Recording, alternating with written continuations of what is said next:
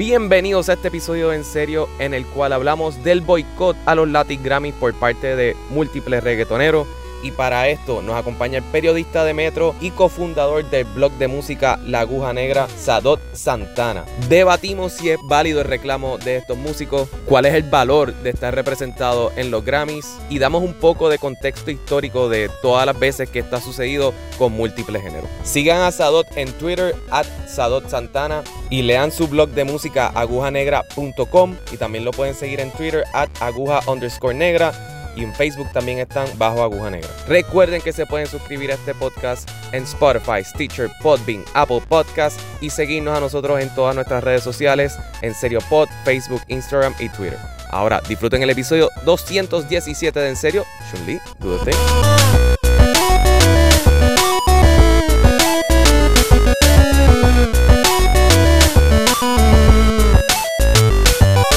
¿Están llorando o no están llorando?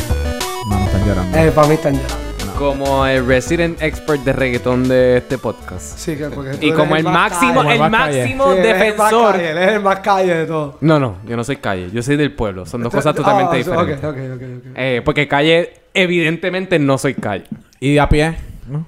Ah, wow. Te puedes ir a la mierda. Como el resident expert de reggaetón en Están llorando bien, cabrón. Están llorando. Alex, sí, por favor, como te vas a hacer una cosa así. Yo pienso que están llorando. Falta de respeto. ¿Sabes qué tú piensas? Yo no sé si tanto están llorando. Yo creo que hay un poquito de todo. Hay un poco de todo. ¿Sabes? Estás en el fence. Estás ahí. Estoy neutral. Pero quizás es porque puedo entender un poco. No voy a decir la palabra lloradera porque. Pero mira, reclamo. Es reclamo. No me voy a tener político. Reclamo. Mano, en realidad también hay algo de razón, ¿no? ¿Sabes? Dentro de la crítica. Va a depender del tipo de crítica que ellos hacen. Si es quizás porque no me nominaron a mí. Que pues lo que empezó. Porque creo que todo empezó por J Balvin diciendo, ¿por qué no me están nominando a mí? Entiendo que así fue que empezó todo, si me equivoco. Pero J Balvin estuvo nominado el año pasado. El año pasado. Sí, realmente él, y bien merecida, ¿sabes? La nominación de J Balvin, mano, ese disco está... ¿Qué disco es? El de Mi Gente, ¿no? El que sale de Mi Gente se llama Vibras. Vibras, ok. Está nominado, excelente. Y no nominado para reggaetón nada más, ¿sabes? En la categoría de urbano. Esa es la palabra clave. Urbano. Urbano, sí.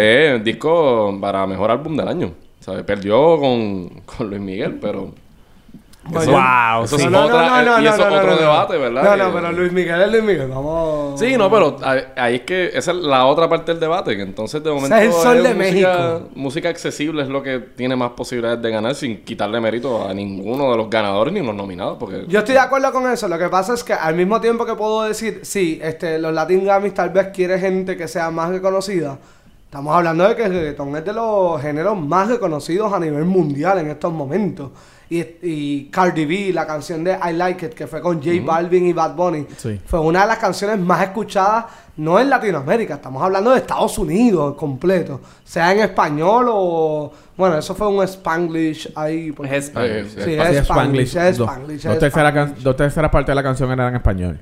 Sí. Y una tercera parte era en inglés. Correcto. Y yo... ¡Wow! Esta suma te quedó cabrona. Gracias. Fracciones. Ya sabemos que sacaste, por lo menos sacaste en matemáticas. Sí. Yo soy bien mal en las matemáticas, pero bien. Pero vas bien. Sabes contar. Voy por ahí. Pero... Es como que sí, puedo entender eso, pero al mismo tiempo es como que, ok, están juzgando contra ellos porque son calle, porque son... Nene, no. Bueno, ¿sabes?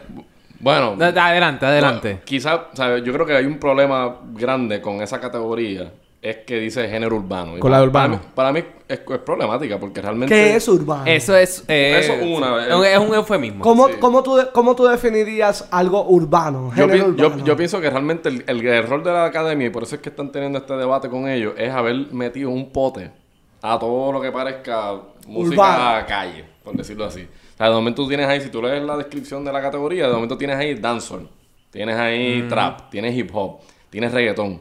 Y también hay que verlo desde la perspectiva de que estos premios se supone que celebren música latina. Y hay que admitir, gusto o no nos guste, el reggaetón es un género de Latinoamérica. Es latino, eso es latino. Y creo que viene de Panamá el reggaetón. Ay, no. Panamá con reggaetón, pero eso... ¿qué es eso? Vamos a hacer otro podcast. No, bueno, el reggaetón, lo que se conoce hoy día como reggaetón, sabemos que es de Puerto Rico, pero el reggaetón natural creo que viene de Panamá. Lo que pasa es que, al igual que Panamá, Puerto Rico trae esta corriente por Jamaica, ¿sabes? Es de Jamaica entonces. Y por el dancehall es quizás la madre del... De hecho, el dancehall puede ser el género más grande, ¿sabes? En términos de sacar por ahí también el hip hop, ¿sabes?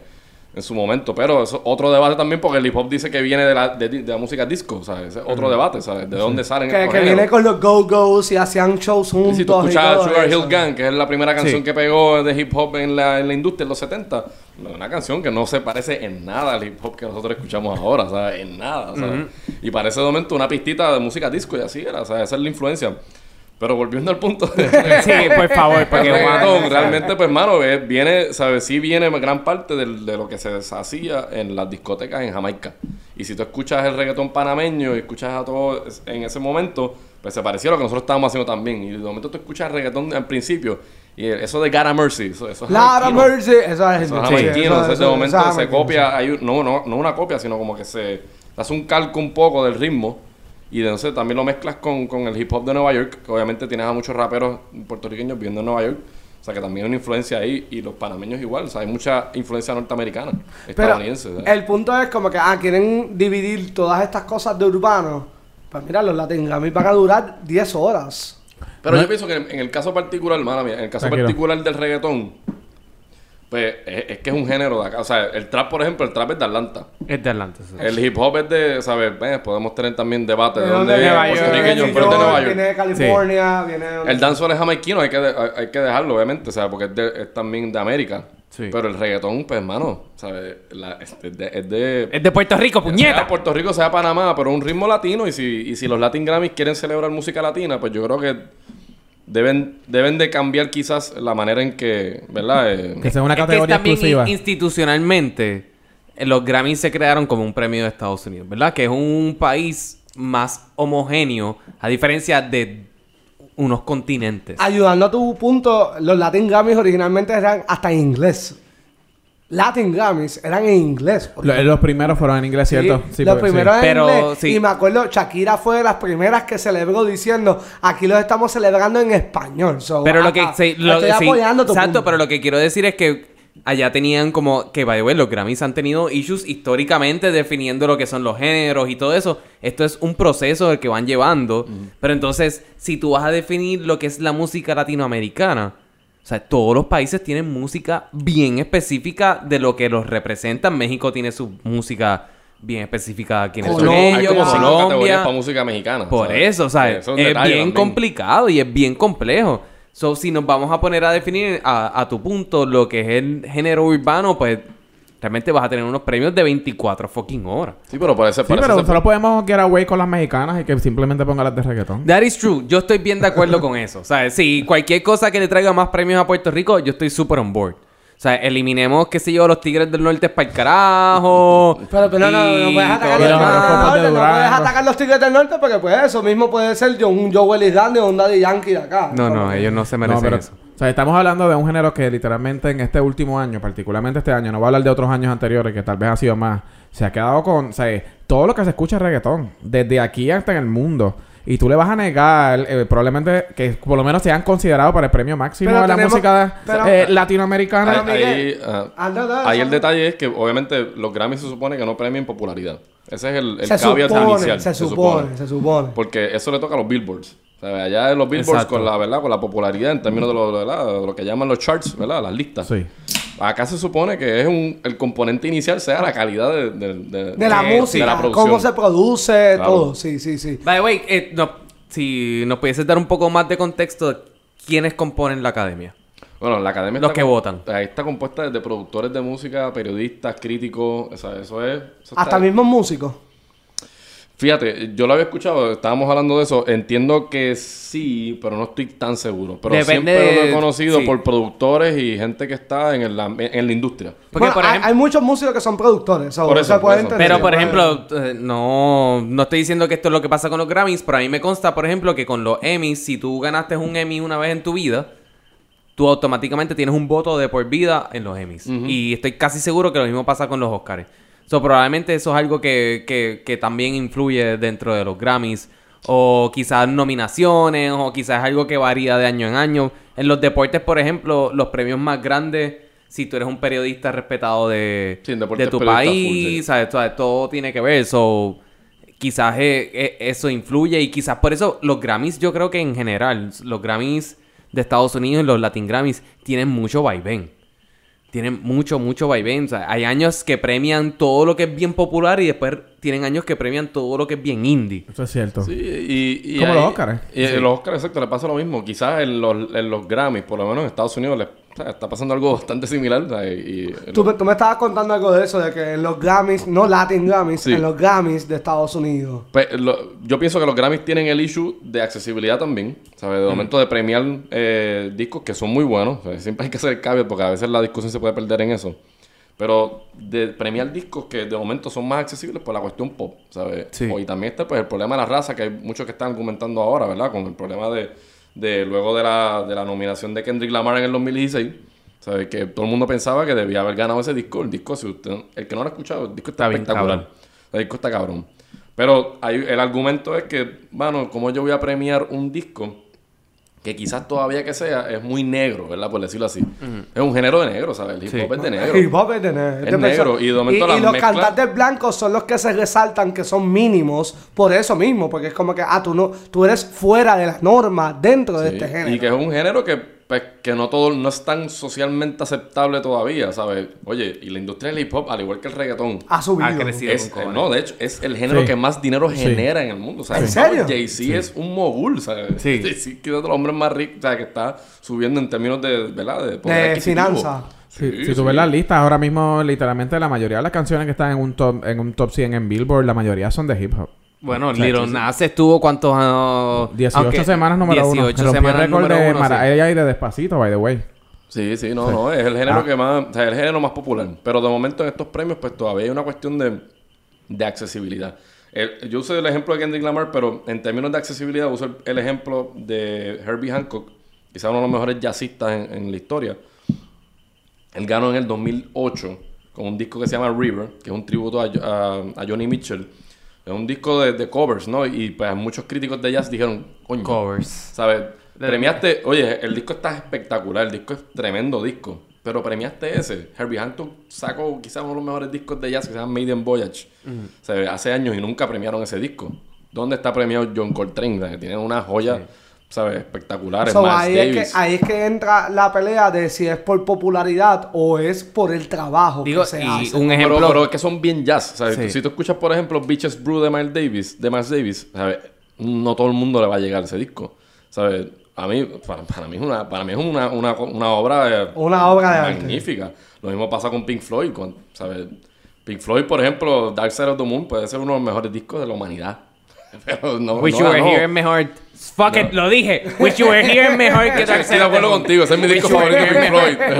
Pero la referencia general de todo el mundo es Dark Side of the Moon, ¿verdad? O The Wall. Sí. Pero también es una cuestión de accesibilidad en ese aspecto, ¿no? O sea, bueno, hasta un ejemplo quizás que... Digo, no sé si la gente lo entiende. Pero Johnny Cash, por ejemplo, hace el comeback haciendo el cover de Hurt, uh-huh, de Nine Inch Nails.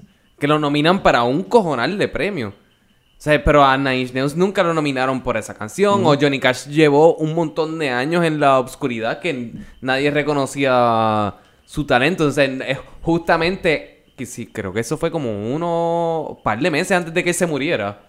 Que entonces hace el cover de Hurt de Nine Inch Nails, que lo nominan para absolutamente todos los premios. Pero la letra, Sadot, te pregunto, la letra es parte de lo que toman en consideración los jueces, o es los arreglos musicales, porque tú puedes hacer un cover con la letra, pero el arreglo musical es completamente diferente. Es que se evalúa un todo. Obviamente la producción, la obra tiene un componente importante, ¿sabes? Pero no creo, dudo mucho que la academia deje, ¿verdad? Nunca he estado en un proceso de evaluación, ¿verdad? Mm. Dentro de los Grammys, pero dudo mucho que dejen la letra afuera.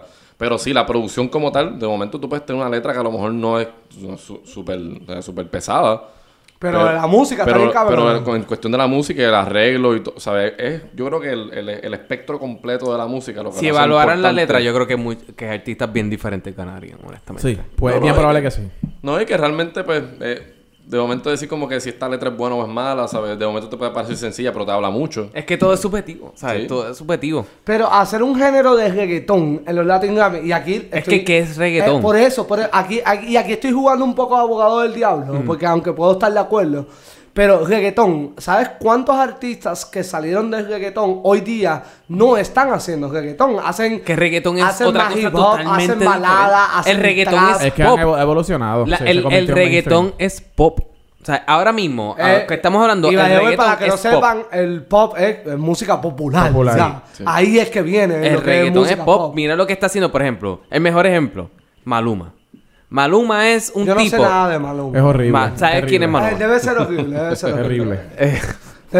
¿Horrible en qué sentido? Es horrible. La música es horrible. Ah, ok. Sí. Está bien. Bueno, pero tiene una canción que se llama HP que está bien cabrón. No, claro, pero eso no tiene nada que ver. Para Maluma, J Balvin 1,000,000 de veces. No, J Balvin es el papi. Gracias. Pero eso no tiene que ver.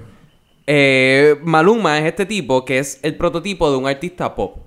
So, por ejemplo... Totalmente producido. Si Maluma hubiese salido en los 90, él no hubiese cantado reggaetón. Él hubiese cantado música Backstreet Boys o lo que sea. Si hubiese salido en los 80, hubiésemos cantado música tipo Madonna o lo que sea. O tipo Michael Jackson. Boy tiene un featuring con Madonna. Sí, con Madonna. Es de las peores canciones que he escuchado. Es malísima la canción. Y cuando salió yo estaba en Colombia. Ahí todo el mundo... Voy a hacer el pausa. No, sigue. Pero el punto es que un tipo como Maluma es un tipo que simplemente... Es un artista que se está aprovechando de la música más popular del momento. Por ende, el reggaetón... Ahora mismo es el equivalente a música pop. Y eso está bien. Pero no puedes definir lo que es el reggaetón como que simplemente es súper puro por lo que hace Wisin, Yandel, Nicky Jam. No, yo creo que el reggaetón, ¿cómo lo defines? Con el tumpa, tumpa, tumpa. Esa es la manera clásica de definirlo. Pero es que eso es el reggaetón. Entonces, si tú vas a nominar un álbum como Por Siempre... ¿Dónde tú vas a de Bad Bunny? Yo no sé, porque por siempre... Por siempre tiene todo... Tiene canciones de reggaetón, tiene canciones de trap y tienes canciones pop. Que vaya, güey, yo soy de los que desde el primer día yo pensé que ese disco es muy bueno. Ese disco debe estar nominado en el mejor álbum del año. Sí, full. Sí, estoy de acuerdo. Y habrá algo de que no lo nominaron porque no salió en CD digital, simplemente en CD físico, sino que simplemente lo tiraron digital. No, porque... Bueno, en los Oscars hay esa pendejada de que si no sale Papín, Queen Villa hizo eso y nadie le importó. Ah, bueno, ok. Bueno. No, y Beyoncé lo hizo y Beyoncé rajó ese año con Lemonade. ¿Sabes? Beyoncé partió con Lemonade cuando pasó eso. ¿Y Lemonade nunca salió físico? No. Bueno, después. Ahora, mucho después. Ahora sí. Pero Lemonade fue peor. Lemonade salió en HBO. Ah, eso yo me acuerdo de eso. De hecho, Lemonade perdió contra Adele. Exacto. Bueno, pero es Adele, ¿sabes? Son otros 20. Que vaya, güey. Estaba leyendo ahorita que Beyoncé y Adele están haciendo una canción juntas ya. Dios mío, eso es una gritadera. Wow, me preocupa el hombre de que le dediquen todas esas canciones. Muérete. Una bien cabrona y la otra bien despechada. Eso va a ser bien triste. Pero esa cuestión de cómo categorizarlo, ahí es que también viene un problema con estos premios, ¿sabes? De momento también hay unos argumentos de es que este género se tiene que ¿cómo es? Evolucionar. Pero decir que para que la humanidad, ese es mi problema cuando ahí viene la cuestión de la accesibilidad. Decirle al reggaetón que tiene que evolucionar es decirle tu género es muy calle. Sí, ¿sabes? Full. Tiene toda la razón. Y parte de una premisa bien clasista, elitista y porque clasista, no se lo estás pidiendo a la salsa, no se lo estás pidiendo al merengue. Y la salsa vino igual que el reggaetón. La salsa en calle y le pasó lo mismo a algunos... De seguro, si los Latin Grammy se hubiesen creado en esa época... Que hay mucha gente que se queja de las letras del reggaetón. Escuchen la salsa vieja para que vean. Muchas mujeres menores de edad estaban siendo tocadas. Con todo eso, las letras de reggaetón ya no son lo que eran. No, para nada. Las letras de reggaetón ahora son PG-13 porque normalmente es pues la cuestión sexual que ha sido que pero no son como y digo antes, hablan ¿sabes? Malo, pero en muchas de las canciones establecen que hay consentimiento, sí, por pero lo menos. Yo creo que lo de hablar malo es porque se ha popularizado en full, sí. Así, honesto. Pero yo, por ejemplo, le estaba tratando de explicar entre comillas la evolución del reggaetón a alguien y le decía, honestamente, para mí la diferencia más grande es que ellos se aseguran de que tú entiendas que en la canción hay consentimiento. Es que... O sea, porque antes en el consentimiento en el reggaetón te tiraban contra la pared y tú no tenías opción como mujer. Bellacoso, que Billboard, te queremos dejar claro, no es very, very, very beautiful. Bellacoso es bien diferente. Very, very horny. Ah, ya, gracias. Very, very, very horny. Billboard, estás al garete, estás al garete. Pero, ok, sí, lo que pasa es que hablan malo, pero no con la intención de insultar, simplemente de tener una conversación amena en la canción. Que eso es lo que yo creo que ha cambiado del reggaetón, más que nada.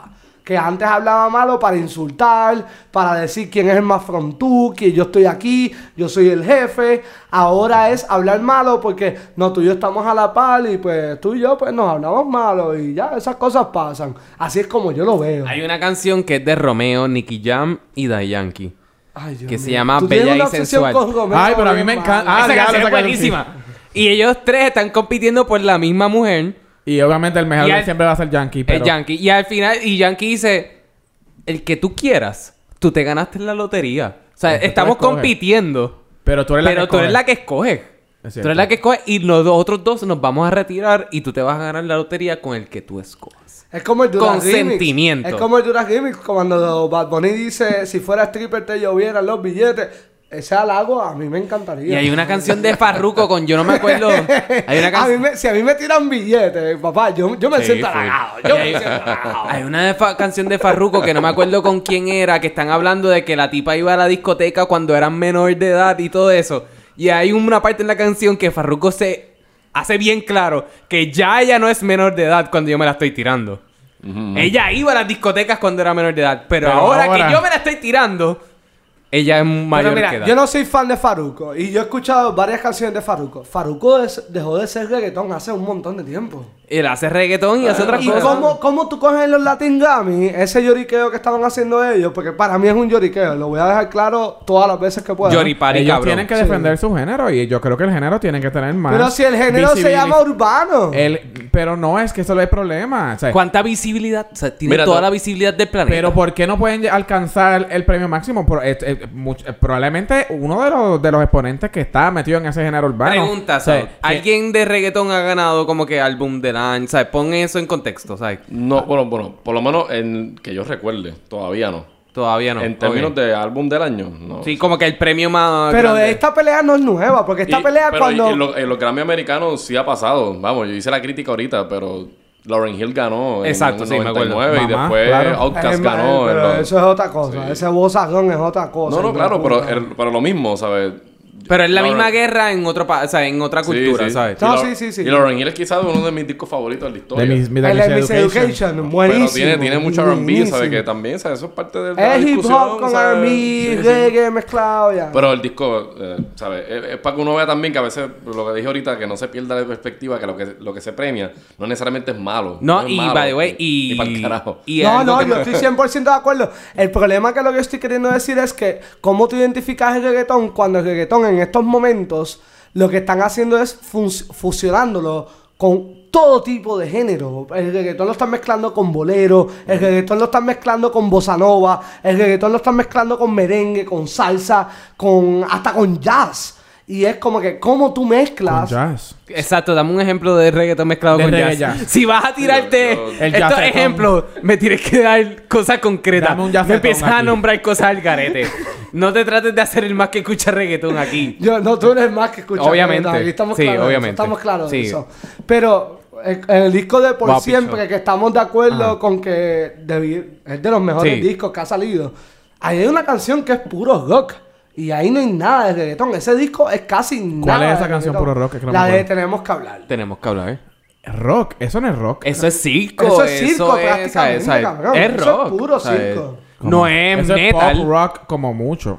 Está bien. Y no me molesta porque a mí me encanta esa canción. No, esa canción para mí es la mejor del disco y la de... Ay, pero eso es que tú no sabes un carajo de reggaetón. Y la de Ricky Martin. Mira, y pregunto... Pero el reggaetón se mezcla con tanto tipo de música que de verdad tú quieres poner un género como reggaetón o tú quieres ponerlo como, qué sé yo, fusión o algo por el estilo. Bueno, yo entiendo que el género debe estar. Pero... Tiene que estar ahí y se quedan sus artistas de reggaetón. Pues entonces se ha nominado a esa categoría y entonces da la categoría urbano a otros tipos de movimientos que son mucho más urbanos que el reggaetón, porque el reggaetón ya casi no es urbano. Tengo que corregirme, cometí un error. Calle 13 ganó al mejor álbum del año. Ah, ¿con qué disco? Los de atrás vienen conmigo. Con los de atrás vienen conmigo. Es que ese disco está igual. Ese fue el del año de Revolú con Ivy Queen. No, eso fue en 2009. El anterior. El de Residente Visitante, sí. O los de... Sí, Residente, sí. Visitante. Porque por eso es que entonces en los de atrás viene conmigo, viene a hacer la canción de Ivy, córtate las venas, bla, bla, sí, bla. Y que se ganó otra vez en el 2011 con Entre los que quieran. Con gente de los que quieran. Sí. Ah, bueno, parece que Calle 13 no está peleando un carajo por esta mierda. No, parece que le está defendiendo los Grammy porque se los ha ganado todo. No, Residente tiene un... Bueno, Calle 13, no Residente. Porque Calle 13, tenemos que hablarlo claro. Es Calle 13 y aquí a quien le debemos esto es a Visitante. Visitante es el que tiene talento en esa relación. Es un genio musical. De hecho, Gordo Cabra fue premiado en el 2017, si no me equivoco, como mejor productor del año. Y ese año él... no había hecho un carajo. Hizo el primer disco de Vicente García, el disco grande a la mano.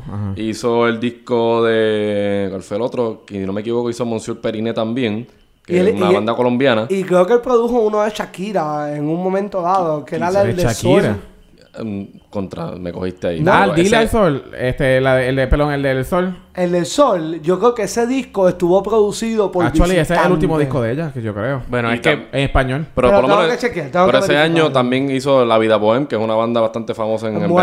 Buenísima, buenísima banda. Más el disco de su ex esposa. Y acá él hizo el disco de Francis, el ex de Super Aquello, el disco del último de Francis lo hizo Visitante. Es que Visitante era el que tenía talento en esa relación. Y yo creo que Residente también. Residente. No, la lírica es buena. Residente es bueno. No, a mí, así por eso. Él es bueno en vivo. A mí, y rapeando está cabrón. Y a mí, aunque a mí no me tripea. Él tiene una canción en la cual él está rimando yo con yo toda la puta canción. Cabrón, no me digas que el cabrón tiene talento. Está bien, Alejandro, eso es una. Alejandro, eso es una. No podemos hablar porque todo el género de reggaetón hace lo mismo, cabrón. Todo el género. Fred Durst hacía lo mismo con Fuck y Everybody Sucks y toda esa mierda. Váyanse para la mierda. Y todos amamos a Fred Durst. Alejandro. Estaba bien cabrón, era un genio. Es verdad. En 10 años de Calle 13, eso fue una canción que tú has dicho. No, pero tiene muchas canciones así. No. Hagamos un podcast dedicado y traemos a Sadot. Imprimimos todas las letras para que ustedes vean lo mediocre que él es. No, en verdad yo difiero 100% de ti. Él solamente es bueno para mí rimando. No, es muy bueno, es muy bueno. Residente solamente es bueno rimando en canciones políticas. No, esa se la doy. Yo creo que en general él es bueno en general. Pero lo que sí tengo que decir es que esta pelea que empieza J Balvin con los Grammy, fue J Balvin que la empezó, ¿verdad? ¿O estoy equivocado? No sé, fueron varios, porque fueron muchos a la vez tirando la fotita. J Balvin fue el primero que puso la foto de los Grammy. Fueron varios, fue como algo concertado. Vale, güey, ustedes tienen dinero, paguen un artista gráfico para que haga algo mejor. Está bien, pero yo entiendo que fue J Balvin, después lo siguió Yankee, después siguió por ahí, terminó Nicky Jam y todo eso. Anuel también criticó. Anuel sí, pero Anuel es el menos que puede criticar. Anuel, tú no puedes criticar nada, papá. Tú te tienes que... Es como si el Guayna criticara. No, cabrón. Es como si el Guayna criticara. No, cabrón. Anuel no tiene que criticar nada. Anuel no es nada bueno. Cabrón, él tiene canciones que están bien pegadas. Adictiva está bien, cabrón. Puede estar pegada, pero no es bueno, cabrón. No se merece ningún... A mí me encanta Anuel. No se merece ni el reconocimiento de su abuela por las canciones de él. Cabrón, él es buenísimo. No. Yo le voy a dar una cosa. El cabrón salió de la cárcel con un CD. El CD está super fucking pegado. El tipo está bien cabrón. Qué bueno por ti. A Anuel le voy a dar algo. Anuel tiene los mejores one-liners. El que tenga miedo a morir, que no nazca, y real hasta la muerte. Y vaya, güey, el que no nace, no muere. Mira, pero yo tengo una pregunta. Eso no es de Anuel, eso es tuyo. Te felicito. Yo tengo una pregunta. Y esto es más bien la cuestión de... No, pero antes de que te diga lo tuyo, que quería decir que esta pelea no viene de ahora, porque cuando Calle 13 estaba hablando Sadot de cuando Calle 13 ganó el mejor disco y todo eso, todos los reggaetoneros, empezando por Héctor el Father, empezaron a pelearle que querían un género aparte al de urbano, porque Calle 13 se estaba llevando todo. Mira... Trabajes mejor. Claro, porque de momento pues tienes ahí lo que es la fusión, ¿sabes? Que tiene urbano, pero tiene géneros de Latinoamérica por montones a eso. Y Calle 13 tiene ska, tiene merengue, tiene salsa. No, ese CD de Residente o Visitante, él mezcló todos los géneros posibles latinoamericanos y por eso es que ese CD fue tan... Porque tú tienes el primer disco de ellos, que no me acuerdo cómo se llamaba. Yo creo que se llamaba Calle 13. Es Calle 13. El segundo es Residente, Visitante. El segundo es Los que quieran. El otro es Los que vienen conmigo. Y después... Y qué bueno. Y te felicito. Y te felicito por saberte todos los nombres. Ese no es mi punto. Yo soy fan. Ese no es el punto de lo que estaba tratando. Yo soy súper fan. El primer CD de ellos es bien... No quiero decir amateur, pero era como que bien juvenil. Porque era divertido. Era sobre el sándwich de salchicha y el vacilón. Entonces la música era bien, o sea, las pistas eran buenas, ¿no? O sea, las pistas eran buenas. Buenísimas. Pero entonces tú sacas Residente y Visitante. Y es otra cosa. Entonces tienes los del norte, ¿no? Es como es Pal Norte. Pal Norte, que es como un oricha. Tienes un cojón de pistas que están bien de puta. Obviamente va a ganar fucking Grammys con cojones. Y la canción de cuando dice, aquí tengo mi peluca, el trombón ese, mientras está escuchando esa pista de hip hop, es hermoso. Sí. Pero eso es como Tego, el disco de Tego de La Bayarde. Ah, sí. Tiene dos canciones de reggaetón, todo lo demás es puro hip hop. Quizás uno de los mejores discos que se ha hecho también. Y la canción de Loisa, para mí es la mejor canción de protesta de hip hop que hemos tenido aquí en Puerto Rico, déjame decirte. Pero ahora puedo hacer mi pregunta. ¿Ustedes creen que haya incidido el hecho de... mucha gente, esto según lo que yo leo en redes, que sé yo, que la cuestión del autotune haya influenciado el mero hecho de que las categorías estén mucho más limitadas para para todos estos artistas que están peleando ahora en el boicot? Yo creo que lo del autotune es bien overrated. Yo no creo, y yo creo que el autotune no es de ahora tampoco. Sí. El autotune es un factor más de cómo tú mejoras el disco. No, cabrón. O sea, hay autotune y hay autotune. O sea, hay autotune y hay autotune. No, yo puedo estar claro, y yo ahí te acepto que el género lo abusa. Que se oye bien es otra cosa, pero se abusa. Sí. El género abusa de eso. Probablemente la academia está así. No está aceptando o también está minimizando el género por el hecho del exceso de producción. Yo no me atrevo a hacer a tirar una conclusión, ¿verdad? Definitiva, pero no creo que sea... Me atrevo a decir que no creo que sea un factor tan grande. Quizás a lo mejor hay uno que otro crítico que no... ¿verdad? De música, que diga yo no estoy de acuerdo en eso. Es muy posible. Es que no puede ser porque las pistas son hechas en computadora también. Por eso y las pistas de mucha música pop. No estoy diciendo música. No, por eso. Ahí es que yo iba. Yo me acuerdo en la universidad que mucha gente criticaba de que eso no es música. Métete tú en un estudio y haz todas esas pistas el tiempo que toma. Claro eso. Claro que sí. Mala mía, no se eso es música. Eso es música. Claro. Eso es pura música. Totalmente de acuerdo. Pero nos guste o no, es música. La computadora es otro instrumento. En las categorías de álbum del año, que es particularmente la que están peleando una de las grandes que está peleando el movimiento en protesta a los Grammys, se ve ese tipo de producción tan elaborada en los que están nominados ahora mismo. No sé, pregunto. Bueno, el caso de Rosalía. Pero Rosalía canta en vivo. Y la Rosalía. Sí, en vivo. Ella tiene una voz espectacular. Sí. Pero ella tiene autotune en el disco. El disco de Malquerel. Ahí. Y vamos a hablar claro. Y a mí me gusta la Rosalía. Yo no voy a aceptar. Yo soy fan. A la Rosalía no se le entiende nada de lo que dice cuando está cantando. Oye, es muy probable que gane también, ¿sabes? ¿Qué? Pero hay otra cosa también. Esto es un debate. ¿De verdad tú le entiendes algo? Cántame una canción de la Rosalía completa. Bueno, pero quizás las de ahora, pero el disco el disco de Marquenel se entiende bastante, ¿sabes? Claro, pero... porque con altura, la mitad de esa canción no se le entiende un carajo. Esto es otra cosa. O sea, esto es otra cosa. Sigue siendo la Rosalía. Sigue siendo Rosalía. Ah, pues ok, gracias. Continúen. Anyways, entonces estaba la pregunta también de que si ella... Bueno, esto la vi yo viendo estas cosas así, para mí es estupidísimo. Que la gente estuviese complaining por el mero hecho de que estuviese nominada porque ella no es latinoamericana. Ella es hispanohablante. Ella es hispanoparlante. Pero Alejandro Sanz está nominado también. Correcto. Vale, güey, tengo las nominaciones aquí y ahora estoy más encabronado que nunca. Yo no he visto las nominaciones bien. Está nominado Marc Anthony. ¿Qué? ¿Por qué? Mejor, es el mejor álbum del año. ¿Por qué? Estoy en Record of the Year. Eso es grabación del año. Sí. Marc Anthony. Parece en viernes. ¡No! Que eso ortográficamente parece en viernes. Eso está mal escrito. Eso está mal escrito. Eso no está bien dicho. Andrés Calamaro, Vicente García, Juan Luis Guerra. Juan Luis Guerra es un fucking caballo. No, y Vicente García está de la mano con Visitante. Eso. ¿Qué canción de Juan Luis Guerra? Porque Juan Luis Guerra no hace nada bueno desde los 90. Juanes...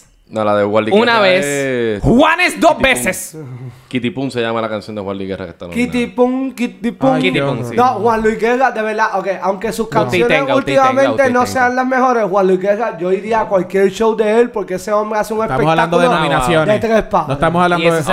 Ahora, esa canción, en términos de las que yo he escuchado, no las he escuchado todas, confieso, pero la canción de Vicente García. Esa canción de ahí. O sea, Eduardo ahí, mano, de la sí, pero Juanes está nominado dos veces, Rosalía. Y Alejandro Sanz está nominado dos veces. Sí. Eso puede pasar porque son canciones. Porque son canciones, sí, exacto. Y Ximena Sariñana. Sí. Ella es una cantante de hip hop mientras ella hace de todo. Era la de Luz Clarita, más fácil, la de Luz Clarita. Ella era la mala. Cabrón, ella era la mala de Luz Clarita. Wow, yo estaba tan atraído a la mala de Luz Clarita cuando era pequeño. Tú me acabas de volar la mente ahora mismo. Esto es un pop culture revelation. ¿En serio? Anda pa'l carajo. Wow. Yo no sabía eso. El Alejandro que tenía 10 años tenía un crush tan cabrón con la mala de Luz Clarita no que tú no lo sabes. Wow. Y ahora yo necesito... Qué bueno que recalcaste que era el Alejandro de 10 años. Wow, sí. Sí. Pero Alejandro Sanz nominado dos veces. O sea, Alejandro Sanz tiene un bozarrón de tres. Tiene un bozarrón bien cabrón. Y él tampoco es... O sea, lo que tú dijiste, o sea, él no es latinoamericano tampoco. Sí. O sea, como... Es hispanohablante. Sí, quedó en shock cuando a Choli le confirmé que es legit lo que estoy diciendo. Sí, cabrón. Ella es la mala. Wow. Sí. Y a mí me gusta ella. Yo la escucho a ella hace mucho. Y Natalia Furcade no está ahí. By the way, quiero decir, el disco de Cani García último, que tiene canciones con Fito Páez, con Joaquín Sabina, con Natalia Furcade, está muy buen disco. Mm. Muy bueno. En verdad está bien cabrón que Bad Bunny no esté nominado a nada. Pero en el álbum del año, ¿cuáles son los que están? Álbum del año, vamos a buscarlo aquí. Está Rosalía, sí, está Rosalía. Sí, Rosalía está. Pero... Sí, Bad Bunny está nominado para Mejor Álbum Urbano, si no me equivoco. Que es Por Siempre Oasis. Álbum del año. No, porque Oasis no cae en la fecha. Por eso no está nominado. Ah, ok. Ese es otro detalle. Oasis está bien cabrón. No, pero Por Siempre... Oasis es una mierda, supérenlo. Yo estoy de acuerdo contigo. Y Por Siempre es... Mira, pendeja. Yo te puse Oasis hoy en el carro y tú estabas banging to that song. So te vas para la mierda. Pues en el caso de Vicente García no está nominado el disco. Porque los que están nominados son los sencillos, porque fue lo que salió antes de la fecha final, es marzo de este año. Álbum del año. Ajá. Visceral de Paula Arenas. Nadie sabe quién es ella. Paraíso Rogan, Rubén Blades. Todo el mundo sabe quién es él. Cargar la suerte de Andrés Calamaro, Agustín de Fonseca, Vida de... Luis Fonsi está nominado para álbum del año. Esto es un insulto. No eres tú, soy yo. Rosalía con El Mal Querer, el disco de Alejandro Sanz, Donde Bailaron las Niñas de Ximena Sariñana, Más de Mí, Tony Zucar y Fantasía, Sebastián Yatra. Sebastián Yatra, habla muy bien de Sebastián. Up for Grabs. Sí, a mí me encantan las canciones. Sí, de Sebastián habla muy bien. ¿Cómo? Tú puedes respetar... Una canción de él normalmente tiene un par de featurings con canciones que has escuchado aquí de urbana. Okay. ¿Cómo tú puedes respetar un award show en el cual Luis Fonsi está nominado álbum del año? Y no está Por Siempre... No, mala mía, pero Por Siempre es un muy buen disco. Y eso... Y no quiero traer a Por Siempre en la conversación porque quiero... Pues no se me está dando la razón a mí de que el boicot es justificado. No. No, es un yoripari porque en verdad... O sea, esto es bien subjetivo. O sea, esto es lo que están pensando los votantes en ese momento. Si tú quieres... alimentar tu ego. Yo sé que de seguro el bono de mucha gente y el salario de mucha gente depende de quién nomina y de quién gana. Las bonificaciones. Seguro. Pero justifícalo con todos los fucking coliseos y estadios que tú estás llenando, bro. Esta distinción yo siempre la hago con estos premios. Y la realidad es que en la época que vivimos hoy día hay música en todas partes, hermano. Hay música cabrona en todas partes. Sí. Y Puerto Rico es un ejemplo, ¿sabes? Y yo no quiero decir, siempre ahora salvedad nuevamente, lo que se premia ahí no es que sea malo, pero hay mucha música afuera que está bien cabrona en muchos países, no solamente en Puerto Rico. Tú vas a África, vas a un montón de países de África que lo que se está creando es música de calidad. Vas a Francia, o sea, puedes ir a un montón de... Es más, no podemos ir muy lejos. Internet. República Dominicana está ahí al lado y están haciendo mucha música buena. O sea, que también no podemos perder de perspectiva, es lo que yo le digo a la gente, que eso es lo único que hay, ¿sabes? Pero eso también está bien cabrón y es un buen barómetro para estos artistas que obviamente someten, porque el premio está cabrón, coño, que te digan que te ganaste un Grammy, está bien cabrón. No, si yo me gano un Grammy por simplemente estar hablando, pues claro que sí, yo voy a estar bien pompeado, pero tienes toda la razón. Pero yo creo que es una buena validación como músico, pero hay mucha más música. ¿Sabes? El ego del puertorriqueño está bien atado a la música, porque yo creo que de toda la mierda que está pasando en este país, de las pocas cosas que podemos decir es que la música es uno de los productos... No, es el producto de mayor exportación de Puerto Rico. Totalmente de acuerdo. O sea, nosotros... Totalmente. O sea, en el 2018, de las 100 canciones de YouTube más escuchadas... En todo el mundo, 27 eran de Puerto Rico. De hecho, o sea, eso es un número gigante. Eso fue un número gigante. Escuché en la prensa de la diáspora en Estados Unidos. De Remezcla, que es un medio, ¿verdad? De latino en Estados Unidos. No estoy diciendo que está bien con los Grammys. No, estoy diciendo que es un punto de orgullo para los puertorriqueños. O sea, nosotros somos bien orgullosos de nuestra música porque realmente lo que nosotros producimos se escucha. No estoy diciendo que es para bien o para mal. O sea, es que... Es lo que nosotros exportamos y es por lo que todo el mundo... Cuando nosotros viajamos a todo el mundo... O sea, yo fui a Australia y estaba escuchando Despacito y la gente estaba hasta abajo con la puta canción. Y por eso sabes. Mismo, ese es el reclamo de una columna que leí. No recuerdo el nombre de la periodista ahora. Pero ella decía, contra, ¿sabes? Bad Bunny en todo el mundo, ¿sabes? Se escucha. Ozuna, que te guste o no te guste... Ozuna es más famoso que Bad Bunny. De hecho, en Estados Unidos es mucho más famoso que Bad Bunny, ¿sabes? Y pues, como dije ahorita, se supone que los Grammys no premien la popularidad. Sí. Son los Billboards y Ozuna aparte los Billboards. Sí. Pero también es una cuestión, sí, de reconocimiento, como tú dices, ¿sabes? Que de momento, pues, aquí se hace mucha música. Y no solamente se hace reggaetón, pero hay mucha música. Hay salsa y de momento hay gente que se molesta cuando no hay salseros nominados de aquí, ¿sabes? Sí. Eso ha pasado, ¿sabes? Que la gente dice, pero no premiaron al boricua, ¿sabes? Sí. El año pasado, si no me equivoco, en una orquesta de Cuba, ¿sabes? Y pues Cuba, pues, coño, ¿sabes? Tampoco podemos ponernos a pelear con Cuba. Pero sí hay una cuestión de reconocimiento, ¿no? Es un producto de que aquí se hace, aquí hay muchos músicos de todo tipo de género. Ya aquí lo único que no se hace no es salsa, ¿sabes? Aquí la gente ha trascendido a hacer pop incluso. Pop electrónico, pop independiente, pop de todo. Hacer música también que no es ni de aquí, no es autóctona, ¿sabes?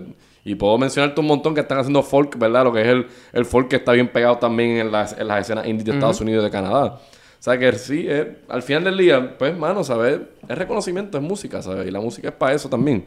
Si tú ganas, pues lo vas a celebrar. Y además de que también, porque la música venga de un lugar, no significa que los que la hacen de ese lugar van a ser siempre mejor que los que la hacen en otro lugar.